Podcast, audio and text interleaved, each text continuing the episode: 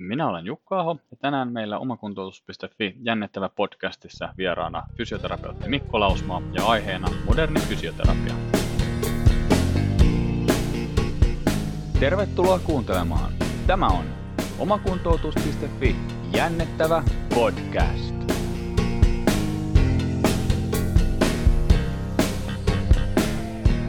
Eli hei, tänään meillä on jännittävä podcastissa vieraana Oulun fysioterapia Mekasta ponnistava Jyväskylässä opiskeluja jatkava OMT-fysioterapeutti Mikko Lausmaa.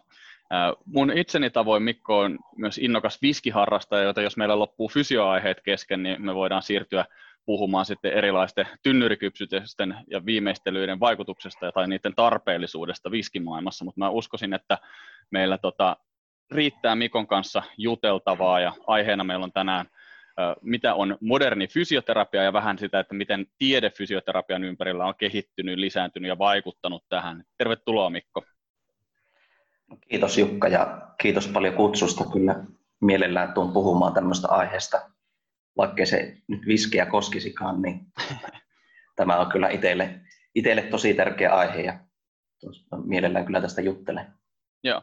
No mitäs nyt sitten kun mä tuossa jo muutaman esittelylauseen susta kerroinkin, niin mitä sitten jos nopeasti vähän esittelisit, että mikä mies on Mikko Lausmaa niille, joille se nyt et ehkä jo ollut entuudestaan tuttu? No to, tosiaan Oulusta kotoisin ja OMT-fysioterapeutti olen ja tuki- ja liikuntaelin fysioterapian kanssa tässä tullut se reilu kymmenen vuotta oltua tekemisissä ja Työnkuva on moninainen, että potilastyötä teen vähän vaihellen muutamana päivänä viikosta ja, ja tuota, muut työnkuvat on sitten pian koulutuksia aika paljon fysioterapeuteille ja lääkäreille, nimenomaan tuki- ja liikuntaelinvaivojen tutkimista ja hoidosta. Ja nyt aika paljon ollut näitä erilaisia suoravastaanottoon liittyviä koulutushommia ja sitten toki tuo tutkimushomma, että mainitsitkin tuon ikuisuusprojekti, niin maisterin opinnot tuolla Jyväskylän yliopistossa. Siellä on nyt graduavaille tässä pari vuotta jo oltu, että väitöskirja tässä samalla, samalla on tullut tehtyä ja toki sitten on, on, on muitakin tutkimusprojekteja, missä, missä on, on sitten tässä joitain vuosia ollut mukana ja se on ehkä tavoitekin ollut itsellä ihan alusta asti, että saisi semmoisen niin monipuolisen työkuvan, että voi, voi tosiaan tehdä monenlaista tässä tuki- ja liikuntaelinkuntoutuksen saralla. No viimeisin juttu nyt on tämä uusi oma firma Loistoterveys. Tuossa vajaa vuosi sitten aukasti oma klinikka ja, ja tuota, siitä, siinä nyt on riittänyt hommaa tässä viimeisen vuoden ajan kyllä ihan hyvin. Että tämmöisiä juttuja. Sitten OMT-koulutuksen kanssa tuli oltua pitkään tekemisissä Sontu-hallituksessa. Ne on nyt jättänyt taakse ja OMT-erikoistuvia on vielä tuutoroitavana tämä ryhmä, mutta sitten sekin jää tämän jälkeen katkolle ja laitetaan tuota resursseja sitten näihin muihin hommiin. Joo, eli projekteja fysioterapian saralla on riittänyt vähän suuntaan jos toiseen.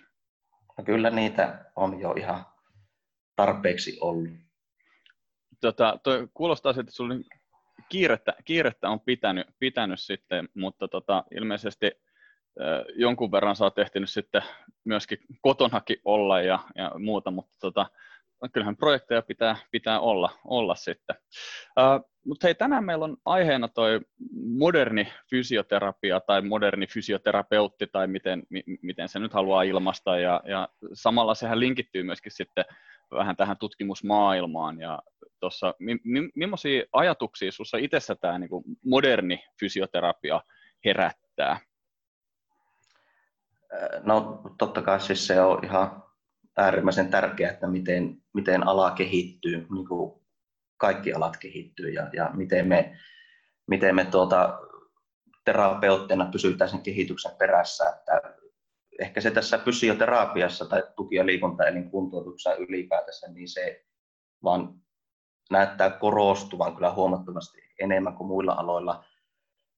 Ihan vain sen takia, että me olettu tutkimaan niitä asioita, mitä me tehdään. Joo. Jos me mennään se 20 vuotta jotka taaksepäin ajassa, niin tuota, tutkimuksiahan tehtiin niin kuin todella vähän ja suurin osa asioista, mitä me tehtiin, niin perustui oletuksiin, uskomuksiin. Meillä oli paljon erilaisia menetelmiä, tämmöisiä niin sanottuja yhden miehen menetelmiä, että joku, joku henkilö lanseeraa jonkun oman menetelmän ja muut opettelee sitä. Jos tarkoitat näitä niin kuin McKenzie ja Mulligan ja näitä, no, näitä herrojen nimellä, nimellä nimettyjä tapoja tehdä. Joo. Esimerkiksi, joo. joo. Ja, ja e- enkä tarkoita sitä, että siinä lähtökohtaisesti olisi mitään väärää, että se on se, sen ajan maailma on ollut semmoinen. Mutta mut sitten, sitten kun pikkuhiljaa tiede on alkanut tulemaan myös meidän alalle, niin tutkimusten määrähän on siis eksponentiaalisesti kasvanut. Kyllä. Et siis se, sen kasvu on niin ihan hurja. Ja se peilaa sitä, että miksi me ollaan semmoisessa muutoksessa, miksi me voidaan jotenkin eritellä tai puhua, että mitä voisi olla moderni fysioterapia. on just se, että kun se tutkimustieto on lisääntynyt niin älyttömän paljon niin lyhyessä ajassa, niin se vaatii myös alalta sitten muuttumista. Totta kai sen mukaisesti, kun me tutkitaan, että mikä voisi olla toimivampaa kuin joku toinen, mikä merkitys joillakin asioilla on ja joidenkin asioiden merkitys taas sitten ehkä vähenee ja näin. Hmm. Niin, niin kyllähän me ollaan semmoisen niin ison muutoksen kourissa minusta oltu jo, oltu jo jonkin aikaa tällä alalla. Joo, kyllä. Sen, kyllähän se itsekin huomasi silloin, vaikka OMT-koulutuksessakin, siitä on nyt se kuusi vuotta, kun se on paketoitu omalta kohdalta ja, ja, ja sunkin kohdalta, kun samassa ryhmässä oltiin.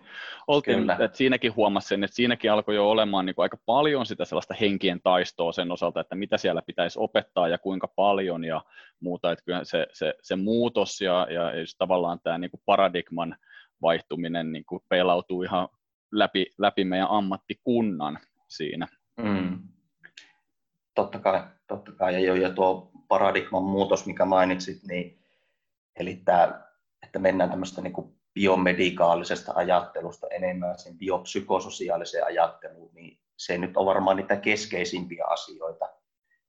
Eli joka pohjautuu sitten siihen, no ehkä eniten siihen meidän tietoon, että mitä kipu on, miten Joo. kipukokemus muodostuu ja se, miten me tiedetään tänä päivänä, että mitä se on, niin, niin sen takia me tarvitaan se biopsykososiaalinen viitekehys, kun me toimitaan ihmisten kanssa, joilla on kipua tai muuta epämiellyttäviä oireita. Kyllä, kyllä, just näin. Toikin on mullakin itsellä yksi ehkä jälkikäteen ajateltuna niin kuin parhaista opeista, mitä mulle ammattikorkeakoulussa kukaan, kukaan niin kuin opetti, ja mä en silloin sitä sellaisena nuorena kaikki tietävänä fysioterapiaopiskelijana viittinyt noteerata sille, mutta yksi opettaja sanoi, että ei ne Jukka, ne sun nilkkapotilaatkaan jätä sitä mieltänsä kotiin, kun ne tulee fysioterapiaan. Niin silloin mä olin sille, että ei herranen aika, että voi luoja sentään. Nykyään voisin, voisin kyllä sanoa, että ehkä yksi fiksuimmista lauseista, mitä siellä ammattikorkeakoulussa tuli, tuli opetettua sitten. Joo, tota, se on kyllä hyvin sanottu. Joo, kyllä munkin mielestä. Ja, ja, mutta miten sitten toi, millä lailla se fysioterapian modernisoituminen on nyt sit vaikka se peilautunut tai näkynyt siinä sun omassa niin kuin ikään kuin ammattiidentiteetin kehittymisessä tai siinä omassa ammatillisessa polussa? No onhan se paljonkin, että äh, en nyt vuosilukuja muista, mutta useampia vuosia sitten niin äh, aloin omalla niin kuin vastaanotolla, kun hoid, tuota, niin, hoidin potilaita, niin jossain vaiheessa miettimään, että ei tämä niin kuin voi olla tämä kaikki tässä, mitä oli siihen mennessä opiskellut, lähinnä liittyen just niin kuin fyysiseen, ihmisen fyysiseen toimintaan, biomekaniikkaan ja, ja niin kuin tämän, niin kudoksiin liittyviä asioita. Mm. Että joku tässä on jotakin muutakin, että miksi jotkut paranee ja jotkut ei. Ja, ja, ja niin kuin, että tämä ei niin kuin käy vain yksin tämän kudosajattelun kanssa. Ja, samoin aikoihin sitten aloittelin maisteriopintojakin siellä Jyväskylässä. Se tieteellinen ajattelu tuli enemmän ja enemmän mukaan kuvaan, mitä mulle ei ollut oikeastaan sillä tavalla aikaisemmin opetettu. Ja tuot, sitten lähdin, lähdin, lähdin lukemaan aiheesta enemmän ja, ja, ja, ja tuota, alkoin sitten pikkuhiljaa oppimaan, että no, tosiaan, mitä tämä biopsykososiaalinen viitekehys on ja miten se kipukokemus muodostuu ja niin edelleen. Ja siitä alkoi saamaan selitystä niille havainnoille, mitä siinä omassa kliinisessä työssä oli, oli sitten nähnyt. Ja, ja, ja siitä sitten lähdin niin kuin kouluttautumaan enemmän ää, niin kuin myös siihen kognitiivis-behavioraaliseen suuntaan. Et ei pelkästään sitä ää, fyysistä puolta, joka totta kai on myös se tärkeä. En, en sitä Joo. Niin missään nimessä tarkoita, etteikö me sitä tarvittaisi, totta kai me tarvitaan. Joo, joo kyllä se, me kuitenkin se... ollaan fysioterapeutteja, että se on kyllä, kyllä. osa sitä meidän ammattia ja, ja sitä meidän ammatti-identiteettiä. Kyllä, kyllä. kyllä. Ja, ja se on tosi tärkeä juttu, että siihen vaan sitten lisäksi, että ymmärretään se kokonaisuus. Just ne, ei, ne meidän asiakkaat ei jätä sitä mieltään kotiin, kun ei. tulee sinne vastaanotolle, niin, niin tuota, lähdin sitten niin kuin kouluttautumaan tähän suuntaan ja, ja tuota, sitä kautta sitten löysin tämän kognitiivis-funktionaalisen terapian, mihin on sitten enemmänkin sitten perehtynyt ja, ja siihen liittyen on, on näitä tutkimushommia, se väitöskirjakin liittyy, mitä tein siihen. Ja, ja toki se on vain niin yksi keino, on, on olemassa muitakin. Mutta se muutos sitten, mitä niin siinä omassa ammatti-identiteetissä on tapahtunut, niin se on ollut minusta niin huima, sanotaanko viidessä kuudessa vuodessa. Se, jos kuvataan näin, että joskus silloin aikaisemmin, niin jos potilas puhuu paljon ja, ja mä en päässyt siihen plintille tekemään jotakin, niin se mm. niin kuin oikeasti ahisti. Että mä, mä en nyt voi tarjota tälle potilaalle sitä jotakin hoitoa tuossa plintillä, että, että se on niin kuin muuttunut, että, että, että se ei ole kiire plintille. Me pystytään Joo. tekemään huomattavan paljon asioita myös siinä niin kuin plintin ulkopuolella, ja ehkäpä ne on kuitenkin ne tärkeimmätkin asiat totta kai sitä blintteäkin tarvitaan, mutta Joo, kyllä jo. niin kuin se, se no, tutkimisessa anamneesin tärkeys ihan ehdoton ja sitten myös siinä interventiossa, niin, niin, niin vuorovaikutuksellahan me suurin osa meidän interventiosta välitetään. Ja, ja, ja se vaikutus siihen omaan työskentelyyn on ollut tietynlainen helpotus. mm. erityisesti, erityisesti niin kuin, nämä niin kuin vaikeat pitkittyneestä kivusta kärsivät henkilöt, mikä on se oma mielenkiinto, kenen kanssa mä niin eniten tai mieluiten teen töitä, niin, niin se niin kuin on muuttunut ihan täysin. Että jos se aikaisemmin oli, että vähän niin ahista, että ei tiedä, mistä tämä johtuu, miksi tämä ihminen on kipeä, mitä sen kanssa pitäisi tehdä, niin, niin se on niin kuin radikaalisti muuttunut. Ja, ja, ja että päinvastoin, että se ahistaisi jollain tavalla, niin se on mukavaa. Ja nimenomaan mä haluan tehdä niiden ihmisten kanssa töitä, jotka on niitä kaikista vaikeimpia keissejä. Joo. Koska se myös antaa eniten e, sille ihmiselle, joka on siinä vaikeassa elämäntilanteessa, ja, mutta totta kai myös niin itselle, että jos saa oikeasti auttaa sellaista ihmistä, joka on tosi pahassa pulassa sen elämässä, sen kroonisen kivun kanssa, niin, niin, niin siitä kyllä itse saa niin kuin ammatillisesti parhaimmat giksit. Joo, joo kyllä. Et toikin oli kyllä mä itse niin allekirjoitan noikin pari, pari juttua, mitkä sä tuossa sanoit, sanoit just se, että tavallaan se helpotus tietyllä tavalla siitä, että ei tarvitse koko aika olla siinä niin kuin plintillä ja vaikka sille selkäkipuiselle ohjaamassa jotain mahdotonta transversus abdominis harjoitusta, jota se ei tule ikinä oppimaan. Ja muu. Niin tavallaan se, että se ajatus siitä, että et, et, voi välillä maalailla vähän isommallakin pensselillä ja muuta, ja, ja, ja kunhan saa niin kuin sen ihmisen enemmän uskomaan itseensä, niin Eh, kuin siihen, että mitä minä teknisesti osaan tehdä, niin se on kyllä ollut, ollut just nimenomaan helpottavaa. Ja toinen just kanssa sitten se, että sille plintille ei ole niinku kiire. Mä muistaakseni tuossa, olisikohan se jossain vaiheessa, kun kenenköhän kanssa mä siitä, olisiko ollut Holopaisen Riikan kanssa, kun juteltiin jostain anamneesin keruusta jossain vaiheessa, niin kuin, tai ensikäynnistä, niin mulla jossain vaiheessa itsellä oli ensikäynnille sellainen ajatus, että, että hyvä rakenne olisi semmoinen, että 15 minuuttia niin kuin haastattelua ja 15 minuuttia tutkimista ja sitten sen jälkeen niin kuin 15 minuuttia tehdään jotain temppuja ja ohjataan harjoitteita, niin nykyään se alkaa olla mullakin jo vähän sitä, että, että se on niin kuin, äh, 40 minuuttia haastattelua ja sitten että se oh fuck, että nyt mä olen myöhässä, ei mitään, niin tämä ihminen tarvii sen ja sitten jatketaan, jatketaan vielä, vielä siinä ja, ja, ja sitten että saadaan niin jotain tehtyäkin sitten, niin, niin sitten mennäänkin jo vähän yli aikaa, aikaa siinä. Että jos joku Kyllä. potilas kuuntelee, niin pyydän anteeksi, että olen ollut välillä myöhässä. myöhässä Joo, sama, sama täällä. Sama täällä. Joo, kyllä.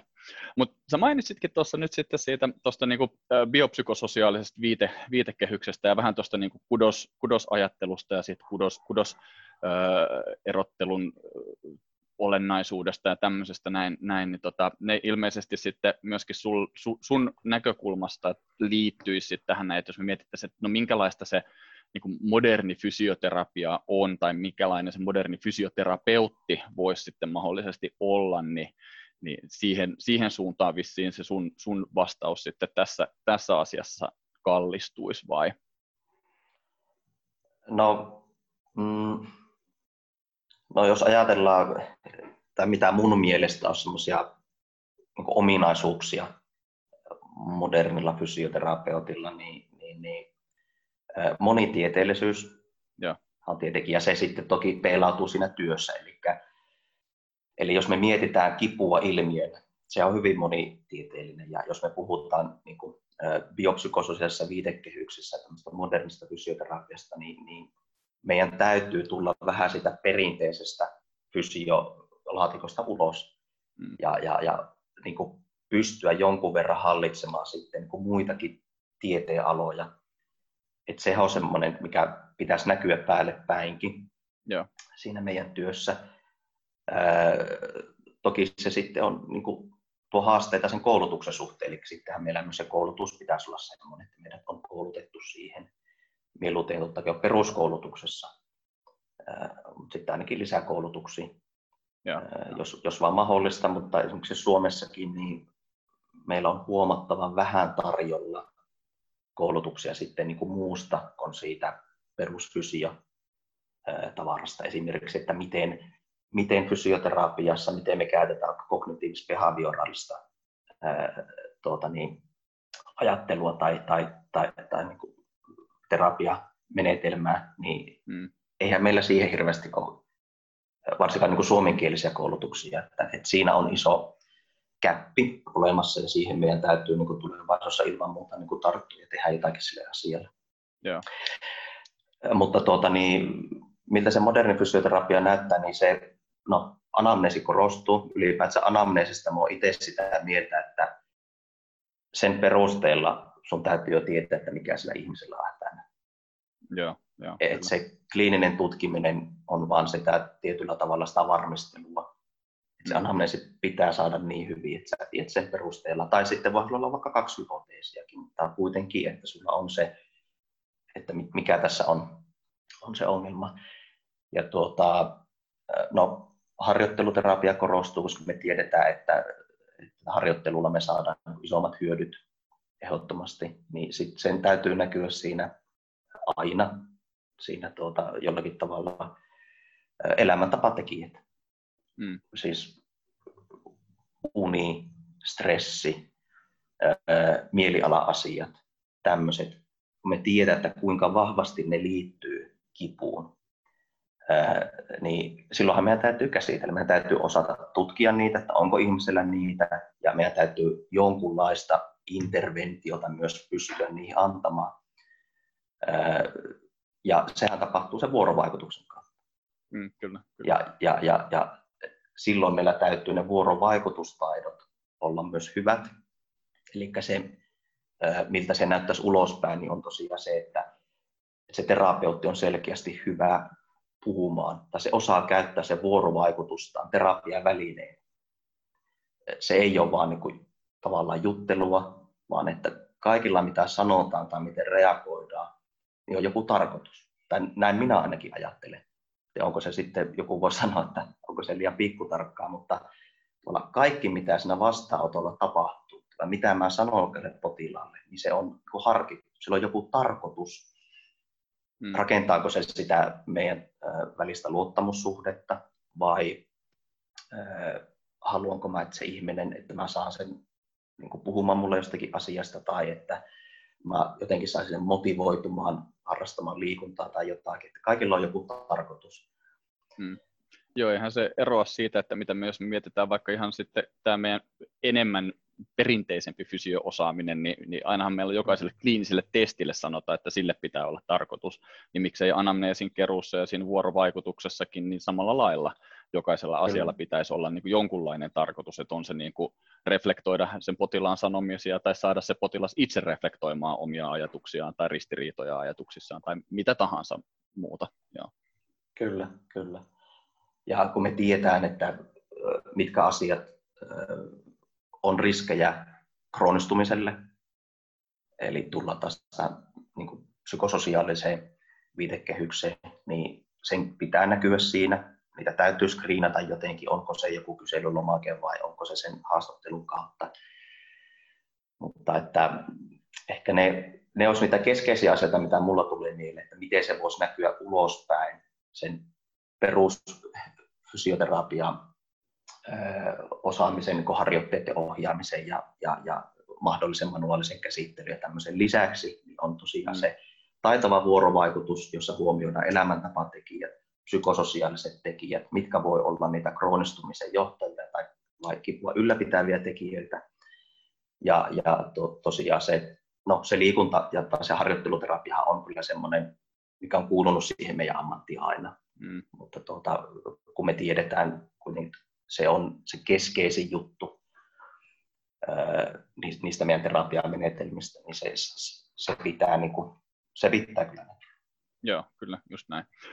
Onko sinulla itsellä sitten mitään niin kuin, omaa tavallaan tiettyä tapaa tai mitään omaa tämmöistä niin hyväksi havaittua fraasia tai muuta, millä sä sitten tuot niin kuin näitä asioita esille, esimerkiksi vaikka just sanotaan se niin kuin uni tai stressi tai jotkut nämä mielialatekijät, että miten sä niitä niin kuin kysyt sille, että se potilas itse, niin kuin, että hän ei koe itseään mitenkään nyt niin kuin epäilyksi tai muuta, muuta tämmöistä näin.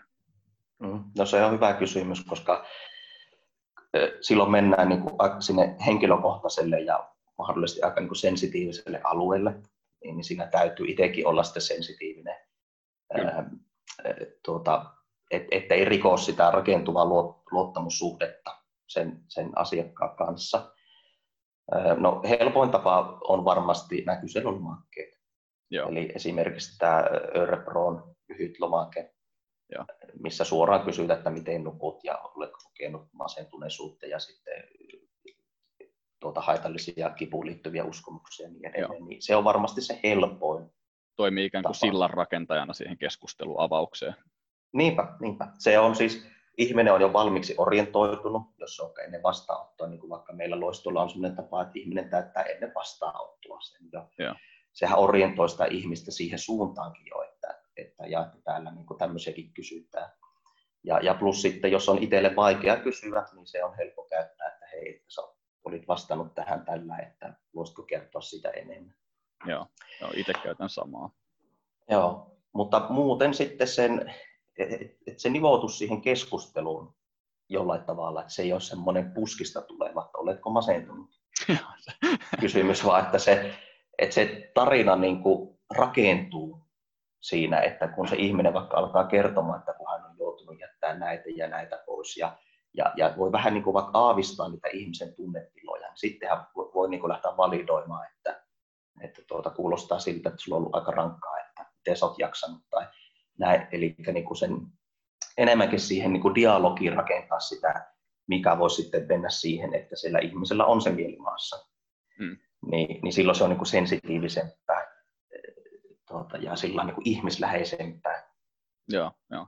No tollehan toi kuulostaa tosi niin kuin luontevalta ja, ja, ja noin kun sen sanottaja sanoi, niin se kuulostaa aika semmoiselta kuin helpolta, mutta tämäkin samalla lailla kuin mikä tahansa taito, niin vaatii aika paljon harjoittelua, että varmaan niin kuin, ei, ei, ei tainnut ehkä sullakaan, ei ole mullakaan ja ei me mulla vieläkään niin kuin ihan kertalaakista oikein aina noin noi tilanteet, että miten niin kuin, onko sulla itsellä jotain vinkkejä sitten, vaikka nyt jollekin, joka nyt tästä aiheesta kiinnostuu ja haluaa näitä alkaa selvittelemään niin kuin tavallaan, että miten, miten sitä lähteä harjoittamaan sitä taitoa, vai onko se, tuleeko se vaan sieltä sitten sen niin kuin tekemisen ja kokemisen kautta? No kyllä mä suosittelisin, että, että siihen kannattaa niin kuin perehtyä, siis esimerkiksi jollakin kurssilla, Joo. koska en ainakaan, mäkään en ole siihen pystynyt todellakaan, että mä jotenkin itse alkaisin sitä niin kuin miettimään, että kyllä se on, niin kuin sanotaan vaikka tämmöiset validointiin liittyvät asiat, niin kyllä mä olen sen aloittanut niin kuin täysin pakotetulla fraaseilla. Joo. E, että esimerkiksi se, että no hei, että kuka tahansa voisi tuntea tuolla tavalla tai tuossa tilanteessa sä oot toiminut, niin se on täysin normaalia. Joo. tämmöistä tilanteen normalisointia, niin kyllä ne on niin kuin aivan pakotetulla fraaseilla joskus alun perin lähtenyt, että, ja, ja että siihen pääsee, niin on hyvä ollut tutustua. Nyt vaikka se validointi on yksi semmoinen menetelmä niin sanotusti, mikä on hyvä semmoinen kommunikaatioväline.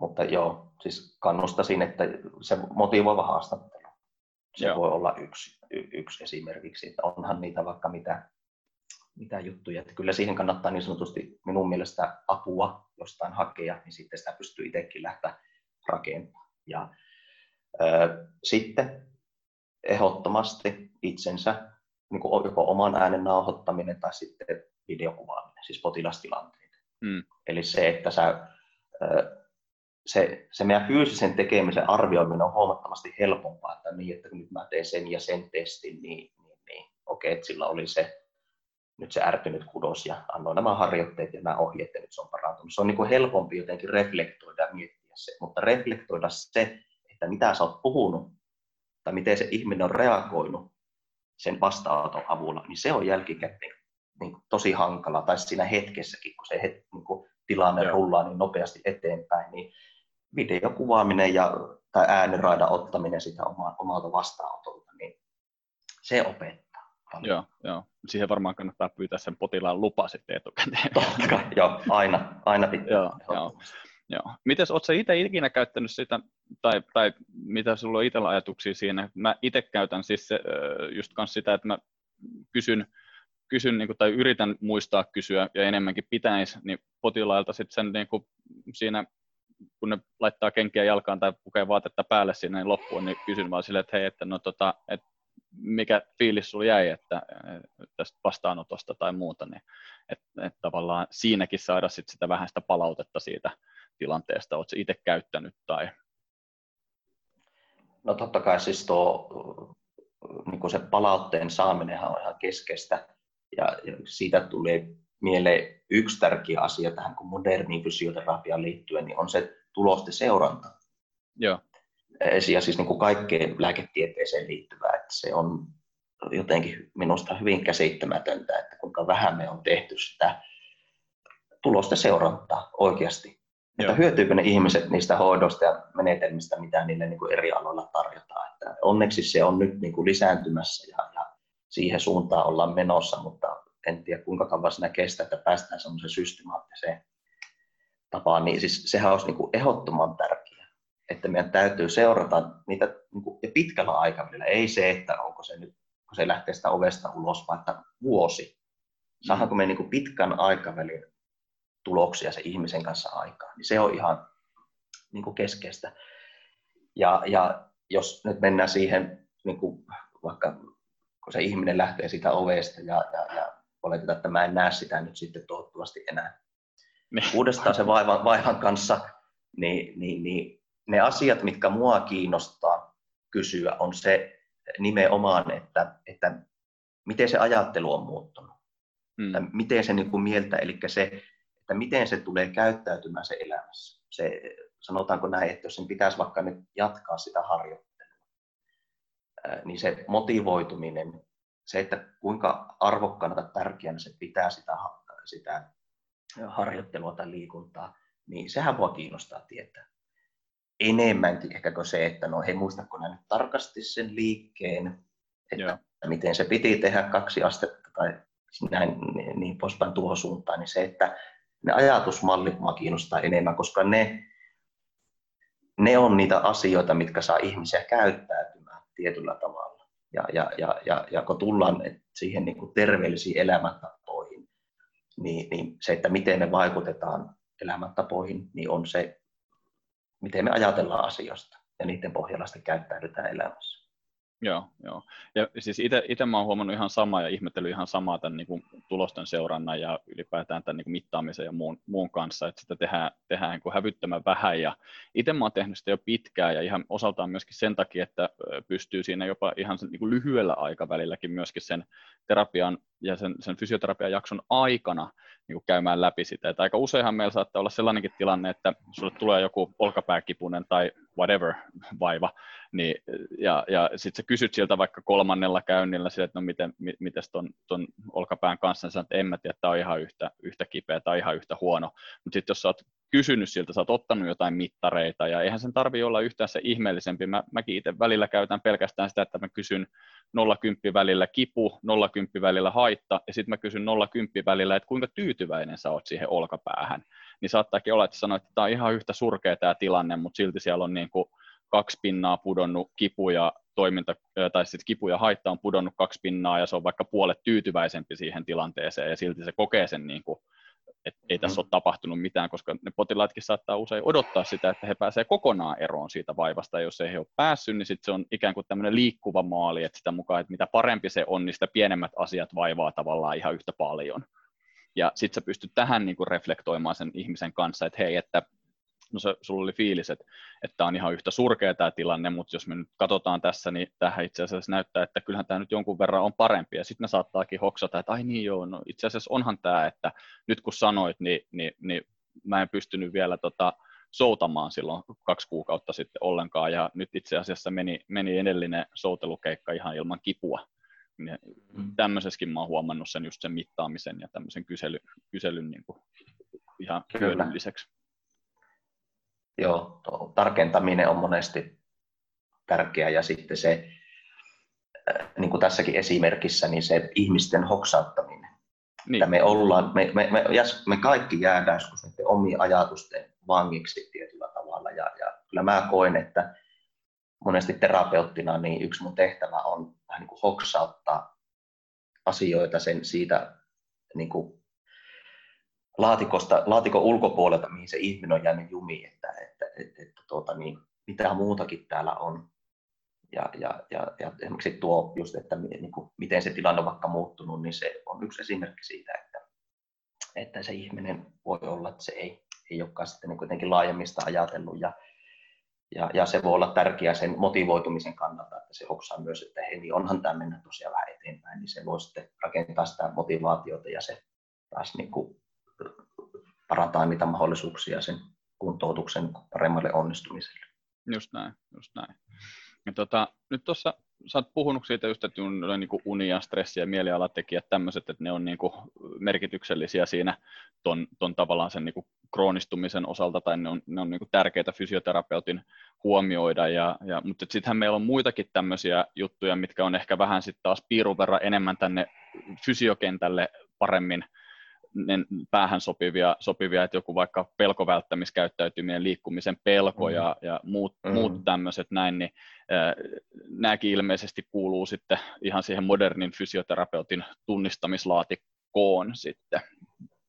No joo, tietenkin tuo pelkovälttämiskäyttäytyminen on varmaan se yleisin, sanotaanko fysio, perus niin fysioterapeutin vastaanotolla, niin tämmöinen, miten se meidän ajattelumaailma voi liittyä myös niihin kudoksiin jollakin tavalla. Ja, ja, ja, tuota, ja se, sen katto on minusta helppo selittää vaikka kursseilla, kun käy läpi, että osallistujille selittää niin sitä, että miten, se, niin kuin, miten tämä psykologinen ja fyysinen asia niin kuin, kun kävelee niin käsikädestä, ne ei ole erillisiä asioita, vaan, vaan me, niin kuin, me ollaan koko ajan niiden molempien kanssa tekemisissä. Niin pelko välttämiskäyttäytyminen on hyvä esimerkki. Jos sulla niin kuin psykologisesti sä pelkäät jotakin.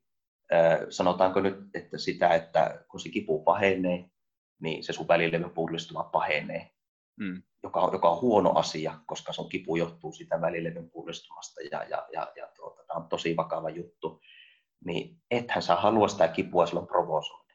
Kyllä. Ja se johtaa siihen, että sä muutat sun käyttäytymismallia sillä tavalla, että sä alat välttämään niitä asioita, mitkä sitä kipua tuottaa, joka johtaa siihen, että sä lopetat sen sun kössin pelaamisen, sä lopetat siellä juoksulenkillä käynnin, sä vähennät sun liikuntaa, sä voit vähemmän tehdä töissä, sä, niin kuin se alkaa vaikuttaa koko sun niin kuin kehon käyttötapaan sun elämässä, ja sitä kauttahan se efekti on myös sitten kudostasolla, totta kai. Mm. Ja, ja, ja tämmöinen niin kuin, tyyp, tai niin kuin mun mielestä se on tyypillinen esimerkki just tästä pelkovälttämis, käyttäytymisestä. Se, niitä on, se on niin kuin tosi yleistä minusta, se, tuota, nämä haitalliset kipuuskomukset. Joo. Eli se, se, jos jostakin, jos tuntuu niin vaikealta, että no miten mä niin kuin lähtisin tämmöistä biopsykososiaalista viitekehyksessä toimia, toimivaa fysioterapiaa viemään eteenpäin, niin se on ehkä se helpoin, mistä aloittaa. Eli onko sillä ihmisellä, uskoako se, että se kipu on haitallista? Ja mm. miksi se uskoo niin? niin kuin mikä sen uskomuksen taustalla on? Onko se se rakenteellinen ajattelu, että joku menee pahemmin rikki, vai onko se jotkut aikaisemmat kokemukset, vai mikä ikinä se sitten onkaan? Ja sitä lähteä muuttamaan, koska se vaikuttaa suoraan siihen ihmisen käyttäytymiseen. Eli se, että jos mä muutan sen ihmisen pelon, että se, se ymmärtääkin sen kivu eri tavalla, tai minähän en sitä muuta, se asiakashan sen muuttaa. Mä vaan yritän niin kuin coachata sitä, että se hoksaisi ja itse niin kuin, tuota, reflektoisi sitä, että voisiko tässä olla kyse jostakin muusta, jos se muuttaa sitä sen ajattelun tapaansa siihen, että, että mistä tämä kipu johtuu, niin sehän se peilautuu siihen ihmisen käyttäytymiseen, mitä valintoja se tekee elämässä, se alkaakin yhtäkkiä, no mä aloitankin sen kössi uudestaan. Näin. Niin se vaikutushan on niin kuin todella suuri mm. siihen. Siis pel- lainausmerkeissä pelkästään sen puhumisen kautta. Mä oon vaikuttanut se ihmisen tapaan käyttää kehoa, miten se ihminen kuormittaa sen kudoksia, ja sillä mä saan suoraan niin kuin kudoksiin kohdistuvan interventioaikaan mm, kyllä. sillä. Joo. Ilman, että mä oon koskenut sitä ihmistä millään tavalla. Että minusta tämä on semmoinen niin ehkä tai niin kuin hyvin helppo esimerkki siitä, että miten tämä psykologinen ja fyysinen niin kuin nivoutuu keskenään. Joo. Ja ilmeisesti niin kuin ainakin näytön mukaan niin fysioterapeutit on niin kuin kuitenkin, kun vähän ohjeistetaan ja ohjataan, niin aika hyviä myöskin tunnistamaan näitä erilaisia tekijöitä siitä, siitä potilaasta, potilaasta sitten, että ainakin useampiakin niin kuin tutkimuksia siitä on tehty kanssa, että me osataan se tunnistaa, mutta sitten yksi toinen kolikon kääntöpuolihan on vähän kanssa se, että vaikka me osataan tunnistaa, niin just se, että me saadaan niitä muutoksia aikaan, niin siinä ehkä fysioterapeutit kokee, että niin kuin vaikka sä, säkin sanoit aikaisemmin tuossa, että et, et ei ole niitä välineitä, kun ei niitä ole opetettu oikein, eikä niitä oikein tavallaan kurssejakaan ole, niin siinä mielessä se, että, että, että siinä on tietysti vähän haastetta meillä, meillä vielä, vielä sitten olemassa. Joo, siis, joo, siis totta kai tunnistaminen on täysin mahdollista. Siinäkin on omat haasteensa, että siksi mä kehottaisin, että käyttäkää vaikka sitä Örebro-kyselylomaketta tai jotain muuta. Joo, joo. Että se, se varmistaa kuitenkin sitä, että joku ei unohdu ja näin. Että tosi, niin kuin, me pystytään todellakin siihen, mutta se vaatii vähän koulutusta. Ja, ja mä näkisin, että nyt me ollaan suurin piirtein siinä menossa, että, että tämä, näiden asioiden tunnistaminen, niistä puhuminen, niin sitä on tapahtunut jo pitempään. Seuraava askel, mikä pitäisi ottaa, niin on se, että se pitäisi näkyä siinä käytännön työssä hmm. myös sitten. Että, no esimerkiksi yksi juttu tulee mieleen, joka vähän tuli tämmöinen tähän Startback-kyselyyn liittyvä tutkimus, missä ne ammattilaiset alkoivat kyllä käyttää sitä Startbackia, mutta siinä ei saatu juuri mitään tuloksia siinä, niin kuin hyviä tuloksia siinä tutkimuksessa, koska se ei, se ei jalkautunut sitten siihen käytännön työhön. Aivan. Eihän sillä stratifioinnilla ja sillä luokittelulla, että kuka on vaikka riskissä kroonistua, niin eihän sillä yksistä ole mitään hyötyä, vaan sen pitäisi nimenomaan vaikuttaa siihen, että mitä me sen potilaan kanssa tehdään. Joo. Onko sinulla siitä heittää sitten jotain tai antaa jotain selkeää, että joku yksinkertainen esimerkki vaikka just, että mitä, että sit, kun me tunnistetaan joku, niin mitä me pystytään sille tekemään. Et varmaan just toikin, mitä tuossa vähän sivuttiin, että jos se nyt on se kössin pelaaminen sille ihmiselle hirveän tärkeää, niin se, että me saadaan se tyyppi takaisin tekemään niitä hänelle tärkeitä asioita ja rohkaistua se siihen, niin varmaan tämä on niin kuin yksi, yksi tie, mihin, mihin kannattaa lähteä, lähteä sitten. Tuleeko sinulle mieleen jotain muita semmoisia, mitkä nyt tässä voisi vähän niin kuin avata, avata ja rauttaa verhoa, verhoa sitten kuulijoille sen osalta? No Mä näkisin sillä, että ihan yksinkertaisuudessaan pelkästään se, että sen asian nostaa esille. Joo. Se, että kun eihän moni ihminen edes ole vaikka hoksannut, että miksi tai miten sillä unella voisi olla joku merkitys siihen kipuun. Ja. Eli se pelkästään sen asian esiin nostaminen ja, ja, ja niin kuin hoksauttaminen, niin sehän on jo interventio. Mm. Että, että tuota, kuitenkin, että, mutta että vältetään kuitenkin semmoista saarnaamista. Eli, eli niin kuin sanotaanko nyt vaikka näin, että jos ihminen tupakoi, niin todennäköisesti se tietää, että se tupakointi on haitallista. Kyllä. Niin se, että kuinka paljon siitä on apua, että mä sille saarnaamaan, että sun kannattaisi lopettaa se tupakointi, koska se vaikuttaa verisuoniin näin ja sillä voi olla joku, syy, joku osa tässä sun selkäkivussa, niin se, eh, niin kuin, ettei se mene semmoiseksi saarnaamiseksi sitten kuitenkaan näiden elämäntapatekijöiden osalta, niin se on, on niin kuin minusta tärkeä taitosi, että miten sitä vuorovaikutusta tai miten vuorovaikutuksellisesti se kannattaa ottaa esille. Mutta siis joo, pelkästään niin kuin esille ottaminen, niin joo. sehän on, on, on niin kuin yksi, yksi. Ja se joskus kuulee sitten puhuttava siitä, että no eihän me olla psykologia ja, ja tai missä ne rajat sitten mm. menee. Niin, niin kyllä, totta kai se, se on niin kuin validi kysymys. Ja, ja raja menee selkeästi siinä, että me ei varsinaisesti, siis me ei, me ei tehdä semmoista niin terapiaa johonkin psykologiseen diagnosoitavaan asiaan. Joo. Eli, eli, eli se, on, se on ihan eri asia sitten, jos sillä ihmisellä on jotakin selkeästi jotakin vaikeita elämäntraumoja ollut tai, tai jota ei ole käsitelty tai vaikea niin kuin krooninen masennus tai, tai joku niin kuin ahdistuneisuushäiriö. Sanotaan, että semmoista niin kuin diagnosoitavan tasoisia psykologisia ongelmia, niin totta kai ne on sitten psykologin tai psykiatri, heini ja semmoiset, että niin kuin ne ammatilliset rajat totta kai niin kuin pitää tunnistaa. Joo, kyllä. Mutta sanoisin vielä sen verran, että mitä on ollut tekemisissä näiden eri psykologien kanssa, niin, niin he on kyllä kaikki ollut poikkeuksetta, kenen kanssa minä olen ollut tekemisissä, niin sitä mieltä, että kyllä nimenomaan meidän fysioterapeuttien pitäisi ottaa sitä niin, kuin niin sanotusti heidän tonttia. Niin vähän kun me puhutaan näistä, niin, kun me puhutaan näistä tuki- ja liikuntaelinvaivoista. Hmm. Eli nyt me ei puhuta jostakin pelkästä ahdistuneisuushäiriöstä tai niin edelleen, vaan puhutaan tuki- ja liikuntaelinvaivoista. Sillä ihmisellä olla pääasiallinen lainausmerkeissä ongelma on se selkäkipu vaikka. Hmm. Niin, niin, että, että kyllähän ne psykologitkin on sitä mieltä, että meidän pitäisi niin kuin, sitä puolta niin kuin huomioida siinä terapiassa ilman muuta. Kyllä, kyllä, joo. Miten sitten se, niin kun, jos mietitään tätä niin psykologin ja fysioterapeutin yhteistyötä, kun paljonhan puhutaan, että meillä on niin ortopedi ja fysioterapeutin yhteistyötä, tai meillä on niin työterveyslääkäri ja fysioterapeutin yhteistyötä, mutta monesti tämmöisissä pitkittyneissä ö, kiputiloissa niin se tuntuu, että, että sit ainakin itsellä huomaa se, että kun se oma osaamisen rajat tulee vastaan, niin mä oon vähän se, että no kenelle mä nyt sitten tämän lähetän, että, että onko tämä mm. nyt sitten työterveyslääkäri vai fysiatri vai, vai, vai mihin se kannattaa sitten niin kuin ohjata, mm. ohjata eteenpäin. Onko sulla itsellä mitään semmoista toimintatapaa, minkä sä oot huomannut, että toimisit siinä, että onko se sitten just sen psykologin kanssa se yhteistyö sitten siinä vaiheessa mm. jollain tapaa vai, vai tietysti riippuu asiakaskeissistä, että mikä sillä mm. on se vaiva siinä.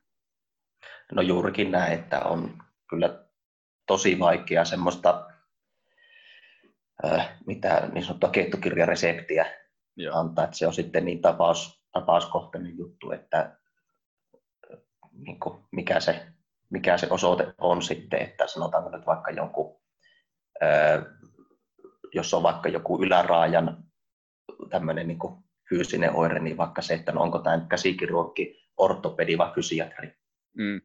Siinäkin on sitten miettimään, että no kenellehän tämä voisi vois, vois niin soveltua. Ja toki niin joka ammattiryhmässähän on ihmisillä eri mielenkiinnon kohteitakin, niin, kyllä. ei ole helppo kysymys. Mutta se, että milloin yksi asiakkaalle voisi niin kuin psykologia suositella, niin, niin ainakin silloin, että jos sieltä nousee esille tosiaan näitä niin kuin psykologisia tekijöitä, mm se voi olla siis joku mielialaan liittyvä asia, tai sitten se voi olla, se voi olla myös joku tämmöinen niin kuin, niin kuin todella fiksoitunut niin kuin ajattelu, että, että ei vaan niin kuin pääse eteenpäin. Että se jotenkin se, se on niin iso muuri siinä jutussa, että tämä ei vaan niin kuin etene tämä homma. Niin, niin kyllä mä niin kuin silloin ehdottomasti se seuraava ammattilaisryhmä, joka tulee mieleen, niin on se, että mutta psykologeissakin on totta kai, niin kuin fysioterapeuteissakin, niin, niin erilaisia osaajia, jotka on niin erikoistunut eri, eri asioihin. Että haastavaa on myös se, että tuota niin, löytää semmoisia psykologia, jotka on, on nimenomaan perehtynyt tämmöisten niin kipuongelmien kanssa mm, kyllä, joo.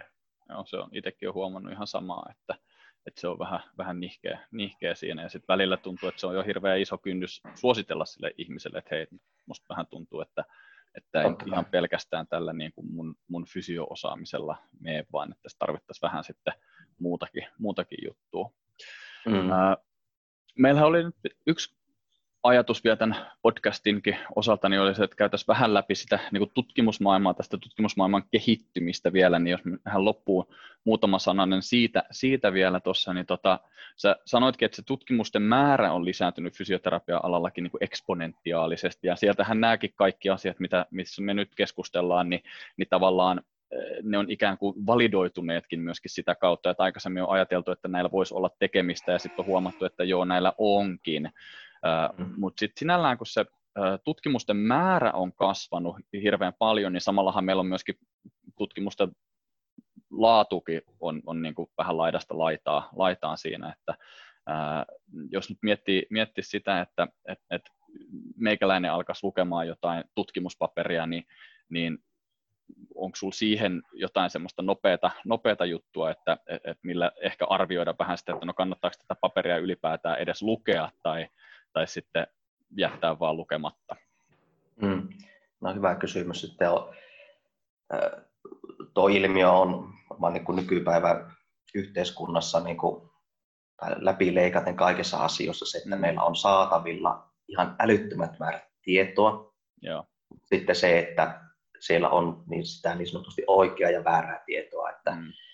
että se taito sitten, niin kuin, että mihin tietoon me voidaan luottaa ja mihin ei, niin, niin se totta kai koskee myös tätä, ikävä kyllä niin kuin ihan tätä tieteellistäkin puolta.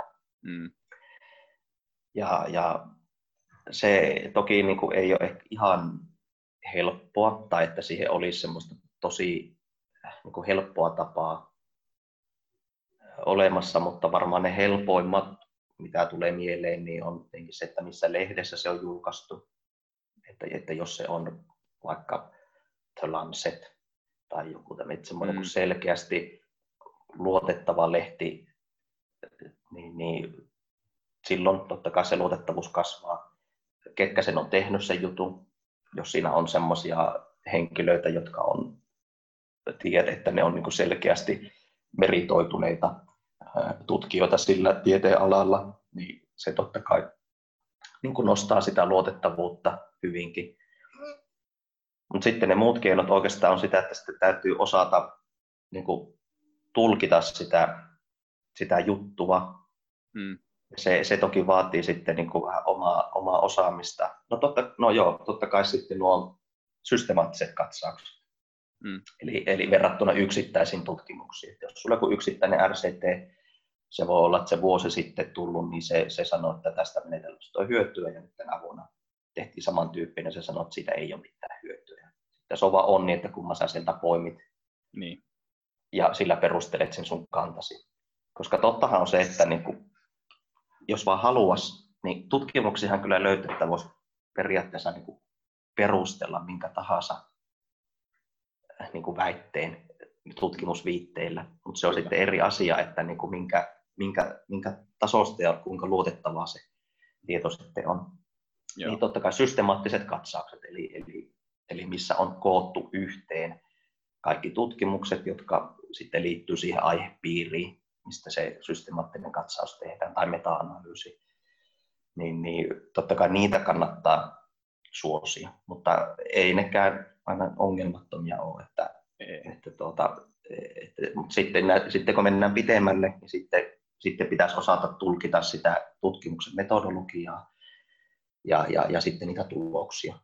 Mm, kyllä. Ja, niin kuin, kuinka isot tutkimuspopulaatiot on ollut ja, ja, ja, ja, ja ylipäätänsä se, mikä niin kuin hämmästyksekseni aika niin kuin liian usein tulee se eteen, että ajatellaan, että tällä, nyt, tällä asetelmalla nyt vastataan siihen tutkimuskysymykseen, mikä tässä on esitetty, mutta vastaako se oikeasti mm. se tutkimus siihen, että, että, että, että vaikka sitä tulisi positiivinen tai negatiivinen tulos, niin voi olla, että se asetelma on pelkästään semmoinen, että ei se silti kerro siitä ilmiöstä, että me ei voida sitä niin kuin oikeasti perustella mm. sillä asetelmalla juurikaan sitten. Joo, usein huomaa myöskin sit semmoista just, että tosissaan on, tapahtuu tämmöinen niin spin-ilmiö esimerkiksi, että tutkijat onkin lähtenyt niin kuin tutkimaan yhtä asiaa ja sitten ne vaihtaakin sitten niin kuin päätulosmuuttujan ja toisen tulosmuuttujan paikkaa siellä analyysissä ja just tämmöisiä. Mm. Se voi olla just nimenomaan, että tämä sunkin kuvaama tilanne, tilanne että, että se tutkimus on suunniteltu vastaamaan yhteen kysymykseen ja sitten se väännetäänkin vastaamaan toiseen ja se asetelma ei välttämättä just siihenkään päde enää.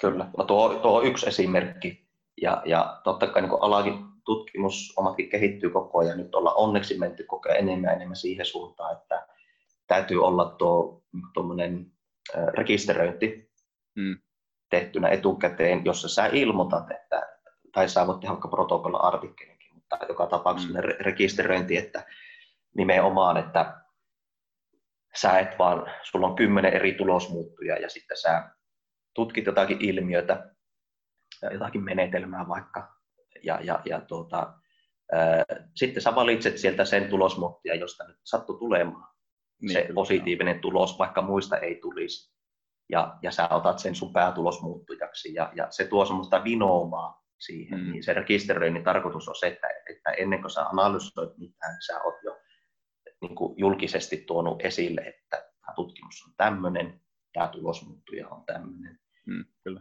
Niin se, se, lisää sitä luota, se on, niin kuin, se on yksi keino, Joo. millä sitä niin kuin itse tutkimuksen luotettavuutta voi arvioida.